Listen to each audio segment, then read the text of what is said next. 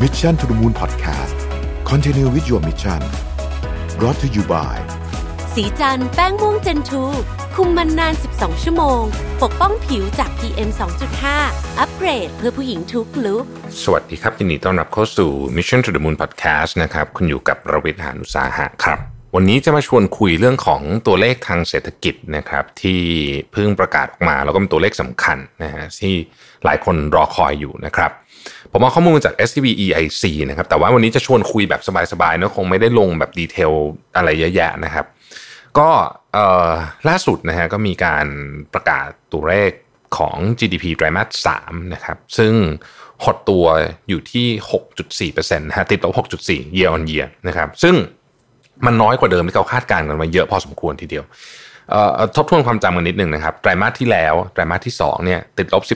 12.1 นะครับตอนนี้เหลือ 6.4 แต่ว่าอันนี้มันคือเทียบเทียบไตรมาสต่อไตรมาสนะคืออันนี้เทียบไตรมาส3ของปี 2020 กับเทียบไตรมาส3ของปี 2019 มันลบแค่ 6.4%ต้องใช้คำนี้ เพราะว่าก่อนอันนี้เนี่ยเเขาคาดการณ์กันไว้ว่าตัวเลขจะออกมาน่าจะติดลบนู่นนะฮะประมาณ 8-9คำถามคือไอ้แปดเก้าตัวเลขที่คาดการณ์ตอนแรกนี่มาจากไหนนะครับ คือเราไปดูส่วนที่เป็นรายได้จากการท่องเที่ยวนะฮะซึ่งมันอยู่ ไตรมาสสามปีที่แล้วเนี่ยมันอยู่ประมาณสักสิบเอ็ดเปอร์เซ็นต์สิบเอ็ดนิดๆนะฮะซึ่งมาจากนักท่องเที่ยวต่างชาตินะครับนะหมายความว่าถ้าไตรมาสสามปีนี้คือนักท่องเที่ยวต่างชาติเราคิดว่าเป็นศูนย์เนาะคือมีเข้ามาบ้างนิดหน่อยแต่มันน้อยมากนะฮะก็คิดว่าเป็นศูนย์เนี่ยเขาก็คาดการณ์ว่าโอเค มันก็คงจะมี offset อะไรกันนิดหน่อยก็น่าจะลบประมาณสัก 8 9 แต่ว่าตัวเลขที่ออกมาอย่างเป็นทางการเนี่ยคือลบ6.4นะครับซึ่งถือว่าดีกว่าที่คาดไว้นะฮะ ทาง EIC เนี่ยเขาก็บอกว่าเออก็เศรษฐกิจไทยก็มีแนวโน้มจะฟื้นตัวเร็วกว่าที่คาดไว้เล็กน้อยนะครับ โดยเฉพาะในส่วนของการส่งออกและการบริโภคภาคเอกชนนะฮะจึงถ้าเกิดว่าตัวเลขเป็นแบบนี้เนี่ยตอนนี้เริ่มมอง positive กันแล้วใช่ไหมก็ทั้งปีเนี่ยนะครับก็อาจจะมีการหดตัวน้อยกว่าเดิมที่คาดไว้ที่ลบ 7.8%นะฮะของของ SCB EIC ทีนี้ก่อนจะไปถึงตรงนั้นต่อเนี่ยนะครับเรามาพูดคุยกันนิดนึงว่าเอ๊ะ มันติดลบน้อยกว่าที่คาดเนี่ยมันน่าจะมาจากสาเหตุอะไรได้บ้างนะครับอันที่หนึ่งก็น่าจะเป็นสาเหตุของการใช้จ่ายบางส่วนนะฮะของภาคเอกชนที่ที่อาจจะเยอะขึ้นนะฮะแต่ว่าถ้าเกิดเราไปดูในอุตสาหกรรมที่ที่น่าจะเป็นอุตสาหกรรมใหญ่ๆเนี่ยก็จะพบว่าตัวเลขจริงๆมันก็ยังไม่ได้ปรับตัวเพิ่มขึ้น อย่างเช่นอสังหาริมทรัพย์หรือว่ารถยนต์เนี่ยนะครับ ก็ยังไม่ได้ดีเทียบกับปีที่แล้วเนาะเพราะฉะนั้นมันก็คงจะเป็นการใช้จ่ายทั่วไปนะครับ ก็มีหลาย assumption เหมือนกันว่าเอ๊ะหรือว่าคนเนี่ยเหมือนกับอัดอั้นมาจากไตรมาสที่ 2 ที่เราปิดเมืองไปนะฮะเราก็อาจจะเป็นเรื่องของว่าหลายคนไม่ได้ไปเที่ยวต่างประเทศนะคนคือนักท่องเที่ยวไทยที่ไปเที่ยวต่างประเทศเนี่ยปีหนึ่งเยอะมากนะฮะเอาเฉพาะญี่ปุ่นในปีที่แล้วนี่เราเกือบล้านคน เพราะฉะนั้นกำลังซื้อส่วนนี้เนี่ยคือหาย หายไปใช่ไหมคือออกไปนอกประเทศไม่ได้ ก็อาจจะมาใช้จ่ายในประเทศไทย อาจจะมาเที่ยวในประเทศไทย หรืออาจจะมาไม่เที่ยวก็ได้ซื้อของนะฮะซึ่งก็ทำให้ตัวเลขเนี่ยมันมันดีกว่าที่คิดนะครับ ซึ่งก็เป็นสิ่งที่ดี ซึ่งก็เป็นสิ่งที่ดีนะครับ ผมคงไม่ลงดีเทลนะว่าเราส่งออกหดตัวเท่าไหร่นำเข้าหดตัวเท่าไหร่นะครับเอาเป็นว่าดุลบัญชีเดินสะพัดของเราเนี่ยบวกเกือบทุกเดือนนะฮะซึ่งปกติดุลบัญชีเดินสะพัดบวกเนี่ย เป็นสัญญาณที่ดีนะครับ แต่อันนี้ดุลบัญชีเดินสะพัดบวกเนี่ยมันเกิดขึ้นมาจากว่าเราส่งออกน้อย ต้องใช้คำว่าส่งออกน้อยลงนะครับ แต่ว่าเรานำเข้าน้อยลงมากกว่านะฮะคือภาพโดยรวมเนี่ยกิจกรรมทางเศรษฐกิจเนี่ยมันหายไปเยอะ แต่ว่าเออเรายังคงส่งออกมากกว่านำเข้าอยู่นะแต่คือทั้งสองอันนี้ลดลงนะครับ ดุลบัญชีเดินสะพัดเป็นบวกปกติจะดีนะฮะเป็นเป็นเป็นสิ่งที่ดี แต่ว่าอันเนี้ยในกรณีนี้เนี่ยถ้ามันเป็นแบบนี้ไปนานๆต้องต้องระวังเหมือนกันนะครับ ต้องระวังเหมือนกัน เพราะว่าการที่กิจกรรมทั้งขาส่งออกและขานำเข้าเนี่ยมันลดลงทั้งคู่เนี่ยมันหมายความว่ากิจกรรมของเศรษฐกิจในประเทศเนี่ยมันน้อยลงไปด้วยนะครับ ผมพาไปดูข้อมูลดีเทลนิดหนึ่งนะครับ ภาคการผลิตนะฮะ ภาคการผลิตเนี่ยเกือบทุกสาขาของการผลิตสินค้าเนี่ยหดตัวน้อยลงโดยหมวดก่อสร้างการสื่อสารและการเงินเนี่ยเป็นอันที่ขยายตัวนะครับภาคการเกษตรในหดตัวต่อเนื่องเป็นไตรมาสที่ 4 แล้วนะครับชะลอตัวลงอยู่ที่ลบ 0.9 year on year นะครับหลังจากไตรมาสก่อนหน้านี้คือไตรมาส2เนี่ยติดลบไป 3.3 นะครับผลิตสินค้าอุตสาหกรรมนะครับลบ 5.3 นะฮะ year on year นะครับ5.3%นะครับไตรมาสที่แล้วเนี่ยอันนี้หนักมากลบ16 14.6นะครับก็คือดีขึ้นนะครับขายส่งและค้าปลีกนะครับอันนี้ก็ยังติดลบต่อเนื่องนะครับเป็นไตรมาสที่2นะครับแต่ไตรมาสนี้ติดลบ 5.5%นะครับเทียบกับไตรมาสที่แล้วที่ติดลบ 9.8%นะครับโรงแรมและอาหารนะครับติดลบ 39.6%นะครับไตรมาสที่แล้วติดลบ 50.2%ดีขึ้นมานิดหน่อยนะครับการขนส่งและ จัดเก็บสินค้านะครับหดตัวต่อเนื่องเป็นไตรมาสที่3นะครับติดลบ 23.6%นะครับก็ตามการขนส่งผู้โดยสารที่ลดลงจากการปิดน่านฟ้าและพรมแดนคือมีการ ถึงแม้ว่าจะมีการชดเชยในด้านอื่นนะฮะก็ยังอาจจะไม่เพียงพอนะครับการผลิตในบางสาขามีการขยายตัวเพิ่มขึ้นนะครับ เช่นการก่อสร้างซึ่งขยายตัวที่ 10.5%นะครับอันนี้เป็นบวกนะฮะเเทียบกับ 7.4%เมื่อไตรมาสที่แล้วนะครับ โดย ได้รับอันนี้ส่งจากเรื่องของการเบิกจ่ายงบประมาณภาครัฐนะครับที่ทำได้อย่างต่อเนื่องละนะฮะมาเป็นไตรมาสที่ 2 เรื่องของการก่อสร้างก็เลยขยายตัวนะครับ งานก่อสร้างส่วนใหญ่นี้เป็นงานก่อสร้างของโครงการต่อเนื่องนะฮะนอกจากนี้สาขาข้อมูลข่าวสารและการเงินก็ขยายตัวด้วยนะครับ เทียบกับไตรมาสที่ผ่านมานะฮะทีนี้ implication อย่างนี้เป็นยังไงบ้างนะครับ SCB EIC มองว่าเศรษฐกิจไทยไตรมาสที่ 3 ของปี 2020 เนี่ยนะครับหดตัวน้อยลงหลังจากภาครัฐผ่อนคลายมาตรการปิดเมือง ซึ่งเป็นปัจจัยสนับสนุนของการบริโภคภาคเอกชน แต่ได้รับอันนี้ส่งจากการขยายตัวของการบริโภคและการลงทุนภาครัฐนะฮะโดยภาพรวมเป็นแบบนี้นะครับ ถามว่าแล้วไตรมาสสุดท้ายเป็นยังไงนะ SCB AC ก็มองว่าไตรมาสสุดท้ายของปี 2020 เนี่ย มีแนวโน้มฟื้นตัวต่อเนื่อง แต่ว่าอยู่ในตราที่ชะลอลงนะครับ ซึ่งส่วนหนึ่งก็ได้รับปัจจัยสนับสนุนจากฐานที่ต่ำในปี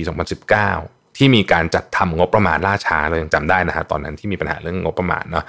ทำให้คาดว่าการบริโภคและการลงทุนจากภาครัฐจะขยายตัวในระดับที่สูงนะครับรวมถึงมาตรการต่างๆที่ออกมาก็ก็ก็ก็เยอะด้วยนะครับในขณะที่การลงทุนภาคเอกชน และภาคการท่องเที่ยวยังคงซบเซาต่อเนื่อง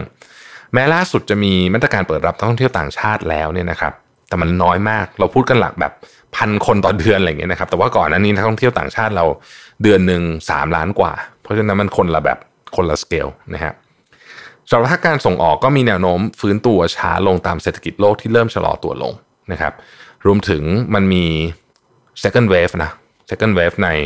หลายประเทศนะครับ โดยเฉพาะประเทศที่เป็นคู่ค้าสำคัญ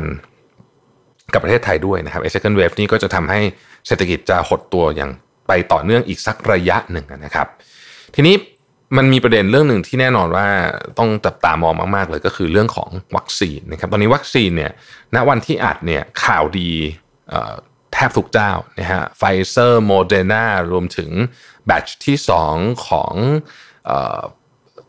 ของออกซฟอร์ดนะครับที่ทำกับแอสตราเซเนกาเนี่ยก็ batch ที่ 2 ก็ผลดีหมด คือตอนนี้ผลบวก sentiment ดีมากสำหรับตัววัคซีนนะครับ แต่ แน่นอนว่าอันนั้นก็อันหนึ่ง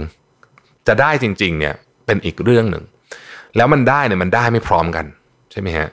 คืออันเนี้ยกลยุทธ์ของการได้มาซึ่งวัคซีนและการการฉีดวัคซีนในในในประเทศต่างๆเนี่ยจะส่งผลต่อเศรษฐกิจของปีหน้ามากๆ เราเรามาดูซีนารีโอกันแล้วกัน เราก็ต้องยอมรับว่าโอเค ประเทศที่จะได้ฉีดก่อนก็คงจะเป็นประเทศต้นทางนะครับยกตัวอย่างเช่น ตอนนี้เนี่ยไฟเซอร์ ของ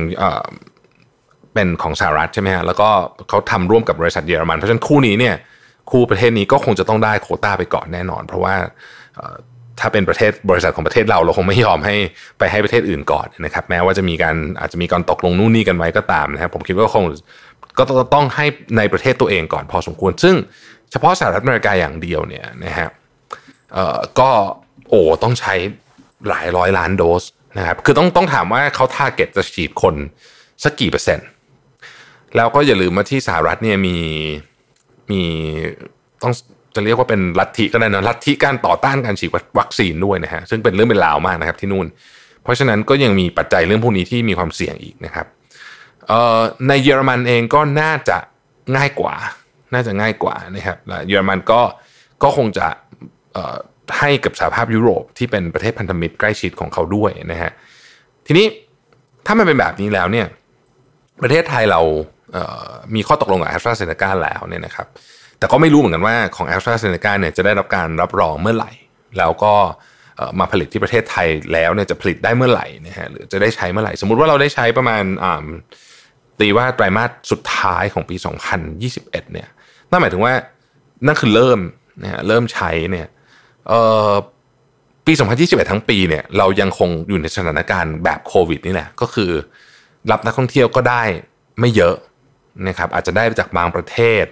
แล้วก็คงจะต้องมาแบบระวังหน่อยอะก็คือผมเชื่อว่าด้วยความด้วยความที่เรา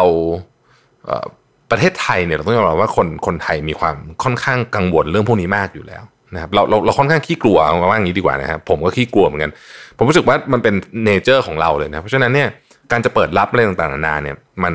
มันคงต้องทำอย่างดูดูอารมณ์ของประชาชนดู ดูความรู้สึกของประชาชนไม่ใช่อารมณ์ดูความรู้สึกของประชาชนด้วยนะครับต้องเราก็ต้องเราคงเป็นแบบค่อยเป็นค่อยไป เพราะฉะนั้นปี2021ทั้งปีเนี่ย ผมว่าเราก็เอ่อค่อยๆฟื้นนะใช้คำนี้ช้าๆช้าๆนะครับ ค่อยๆฟื้นนะฮะซึ่ง สำหรับ SCB EIC เนี่ยเขาก็พูดประเด็นนี้ไว้ด้วยนะครับผมขออนุญาตอ่านพาร์ทนี้นิดหนึ่งนะครับ ในปี 2021 เนี่ย SCB EIC คาดการณ์ว่าเศรษฐกิจจะฟื้นตัวอย่างช้าๆ จากผลของแผลเป็นทางเศรษฐกิจ แต่การค้นพบวัคซีนนะที่มีประสิทธิภาพสูงอาจทำให้เศรษฐกิจไทยฟื้นตัวสูงกว่าที่เคยคาดการไว้ที่ 3.5%ได้นะครับ ขอโน้ตไว้นิดนึงว่า ฟื้นตัวบวก 3.5%เนี่ยฟังดูเหมือนจะดีใช่ไหม แต่อย่าลืมว่าฐานในปี 2020เนี่ยมันต่ำมาก เพราะฉะนั้นบวก 21 บวก 3.5%ก็ไม่ได้เยอะนะครับ โดยแม้รายงานข่าวเบื้องต้นของการค้นพบวัคซีนที่มีประสิทธิภาพถือว่าเป็นข่าวดีต่อการฟื้นตัว และความเชื่อมั่นของเศรษฐกิจไทยและเศรษฐกิจโลก แต่ผลดีในรูปของจำนวนนักท่องเที่ยวต่างชาติที่จะเพิ่มขึ้นอย่างมีนัยสำคัญ คาดว่าน่าจะเกิดขึ้นในช่วงครึ่งปีหลังของปีหน้านะครับหลังจากที่มีการฉีดวัคซีนอย่างแพร่หลายสักระยะหนึ่งแล้ว ทั้งนี้การฟื้นตัวของภาพรวมของเศรษฐกิจไทยยังมีแนวโน้มเป็นไปอย่างช้าๆ จากหลายปัจจัยกดดัน โดยเฉพาะแผลเป็นทางเศรษฐกิจเรียกว่า scarring effect นะฮะซึ่งประกอบไปด้วยการปิดกิจการที่ยังเพิ่มขึ้นอย่างต่อเนื่องภาวะตลาดแรงงานที่เปราะบาง สะท้อนจากตัวเลขอัตราการว่างงานที่เพิ่มสูงขึ้น และจำนวนชั่วโมงการทำงานที่ลดลงอย่างมากนะครับ ตามจำนวนงานเต็มเวลาและ OT ที่หายไปนะครับโดยบางส่วนกลายเป็นงานระดับต่ำหรือว่า underemployment ก็คือทำงานต่ำกว่าที่ตัวเอง มีความสามารถที่จะทำนะฮะเนื่องจากว่าตลาดแรงงานมันหดตัว รวมถึงยังมีแรงงานที่ต้องหยุดงานชั่วคราวนะครับที่เป็นเฟอร์โลเนี่ยอีกจำนวนมาก ซึ่งจาก 2 ปัจจัยดังกล่าวเนี่ยจะส่งผลโดยตรงต่อการฟื้นตัวของรายได้ภาคครัวเรือนและภาคธุรกิจ ประกอบกับภาระหนี้ที่มากขึ้นแบบมาก ๆ เลยจากวิกฤตโควิด -19 เนี่ยนะครับจากหลายธุรกิจเนี่ยมากเลยนะครับทำให้ภาคครัวเรือนและภาคธุรกิจมีแนวโน้มที่จะใช้จ่ายอย่างระมัดระวังมากขึ้น ซึ่งก็แน่นอนส่งผลต่อ การขยายตัวของเศรษฐกิจด้วยนะครับ สรุปว่าไตรมาสนี้ GDP ดีกว่าที่คาดไว้ แต่การฟื้นตัวเป็นไปอย่างช้าๆนะครับที่ทำวัคซีนได้เร็วขนาดนี้นี่ก็เร็วเร็วแบบเร็วสุดๆแล้วนะฮะคือมันนี่มันก็แบบเรียกว่าแบบโอ้โห Amazing มากนะนี่ไม่กี่เดือนเองนะฮะ มีวัคซีนได้เนี่ยซึ่งปกติวัคซีนใช้เวลาหลายปีนะนี่เป็นครั้งที่เร็วมากจริงๆเนี่ยนะครับกก็มาจากความพยายามทุกภาคส่วนเพราะว่าทุกคนไม่ไหวเหมือนกันนะโควิดเนี่ยสิ่งที่ผมคิดว่าเป็นปัจจัยที่ต้องจับตามองนะฮะต่อไปของประเทศไทยเนี่ยอย่าลืมว่าเรามีเรื่องการเมืองด้วยนะครับในนี้ก็ต้องจับตามองนะครับเพราะมันก็จะเป็นปัจจัยเฉพาะของประเทศเรานะครับ ส่วนการฟื้นตัวทางเศรษฐกิจเนี่ยอย่างที่ SCB EAC บอกว่ามันช้าๆ มันค่อยๆนะครับ และในนี้ไม่ได้เขียนไว้ แต่ว่าคนพูดเรื่องนี้กันเยอะละก็คือมันมีแนวโน้มว่าจะฟื้นตัวเป็นรูปตัวเคนะครับตัวเคก็คือว่าบางตลาดฟื้นก่อนเนี่ยเราเห็นแล้วบางตลาดตอนนี้ไปแล้วนะครับฟื้นไปละบางตลาดจะซบเซาไปอีกสักระยะหนึ่ง มันก็จะเกิดเรื่องของการฟื้นตัวที่ไม่เท่ากัน เดี๋ยวมันจะมีปัญหาเรื่องของความเหลื่อมล้ำนะฮะบางตลาดคือจะเขาจะไปเร็วเลย นะจะฟื้นเร็วเลย แล้วก็บางตลาดก็จะช้าช้าแบบช้ากว่าเยอะนะฮะซึ่งมันก็จะกลายเป็นว่าธุรกิจบางธุรกิจในประเทศเนี่ยจะดีหรือระดับโลกเนี่ยจะดี บาง sector เช่นอะยกตัวอย่างตลาดทุนนะฮะตลาดหุ้นเนี่ยนะที่สหรัฐเนี่ยคนติดโควิดนิวไฮตลอดแต่ตลาดหุ้นก็นิวไฮนะให้เห็นหลายตัวเหมือนกันเนี่ยนะราคาหุ้นเนี่ยนะอย่างเทสลาล่าสุดนี้ก็ทะลุห้าร้อยเหรียญไปแล้วเนี่ยนะครับเนี่ยมันจะมีความแตกต่างกันอย่างเงี้ย ให้ให้เห็นนะครับ ก็น่าจะเป็นเรื่องที่ท้าทายมากสำหรับสำหรับปีหน้านะครับ ผมเชื่อว่าบทบาทของภาครัฐเองทั้งรัฐบาลนะครับที่ที่จะต้องมีมาตรการออกมาอีกเพื่อช่วยเหลือ sector ต่างๆเนี่ยต้องคิดเยอะๆว่ามาตรการแต่ละมาตรการเนี่ยออกมาเนี่ยช่วยใครนะครับแล้วจะช่วยถึงถึงแค่ไหนอะไรยังไง มันคือมันต้องมีมันต้องมีวัตถุประสงค์ที่ชัดเจนนะฮะ ช่วยทุกคนไม่ไหวนะฮะประเทศไทยไม่มีเงินช่วยทุกคนนะเราเราเราต้องผมว่าการใช้เงินให้มีประสิทธิภาพสูงสุดนี่คือหัวใจสุดๆเลยนะของรัฐบาลตอนนี้นะต้องทำให้ได้ เพราะว่าเพราะว่าการใช้เงินให้มีประสิทธิภาพสูงสุดเนี่ยมันจะเป็นตัวพยุงอันเดียวครับที่ที่ที่จะทำให้เราไปต่อได้นะครับ ส่วนธนาคารแห่งประเทศไทยเองเนี่ยก็ผมว่าเรื่องตอนนี้ถ้าถ้าถ้าฟังจากที่ผู้ว่าแบงค์ชาติมันก่อนท่านออกมาให้สัมภาษณ์ก็ฟังดูน้ำเสียงแล้วคิดว่าเรื่องของบาทแข็งเนี่ยเป็นจุดที่ กังวลนะครับแต่ว่าบาทแข็งเองแบงค์ชาติก็สามารถเข้าไปแทรกแซงได้นะครับ มีมาตรการต่างๆ ได้ แต่ว่าทุกอย่างมันก็ก็ต้องทำโดยโดยระมัดระวัง เพราะมันจะมีเอฟเฟกมาถึงอีกเรื่องหนึ่งเสมอนะฮะโดยภาพรวมผมคิดว่า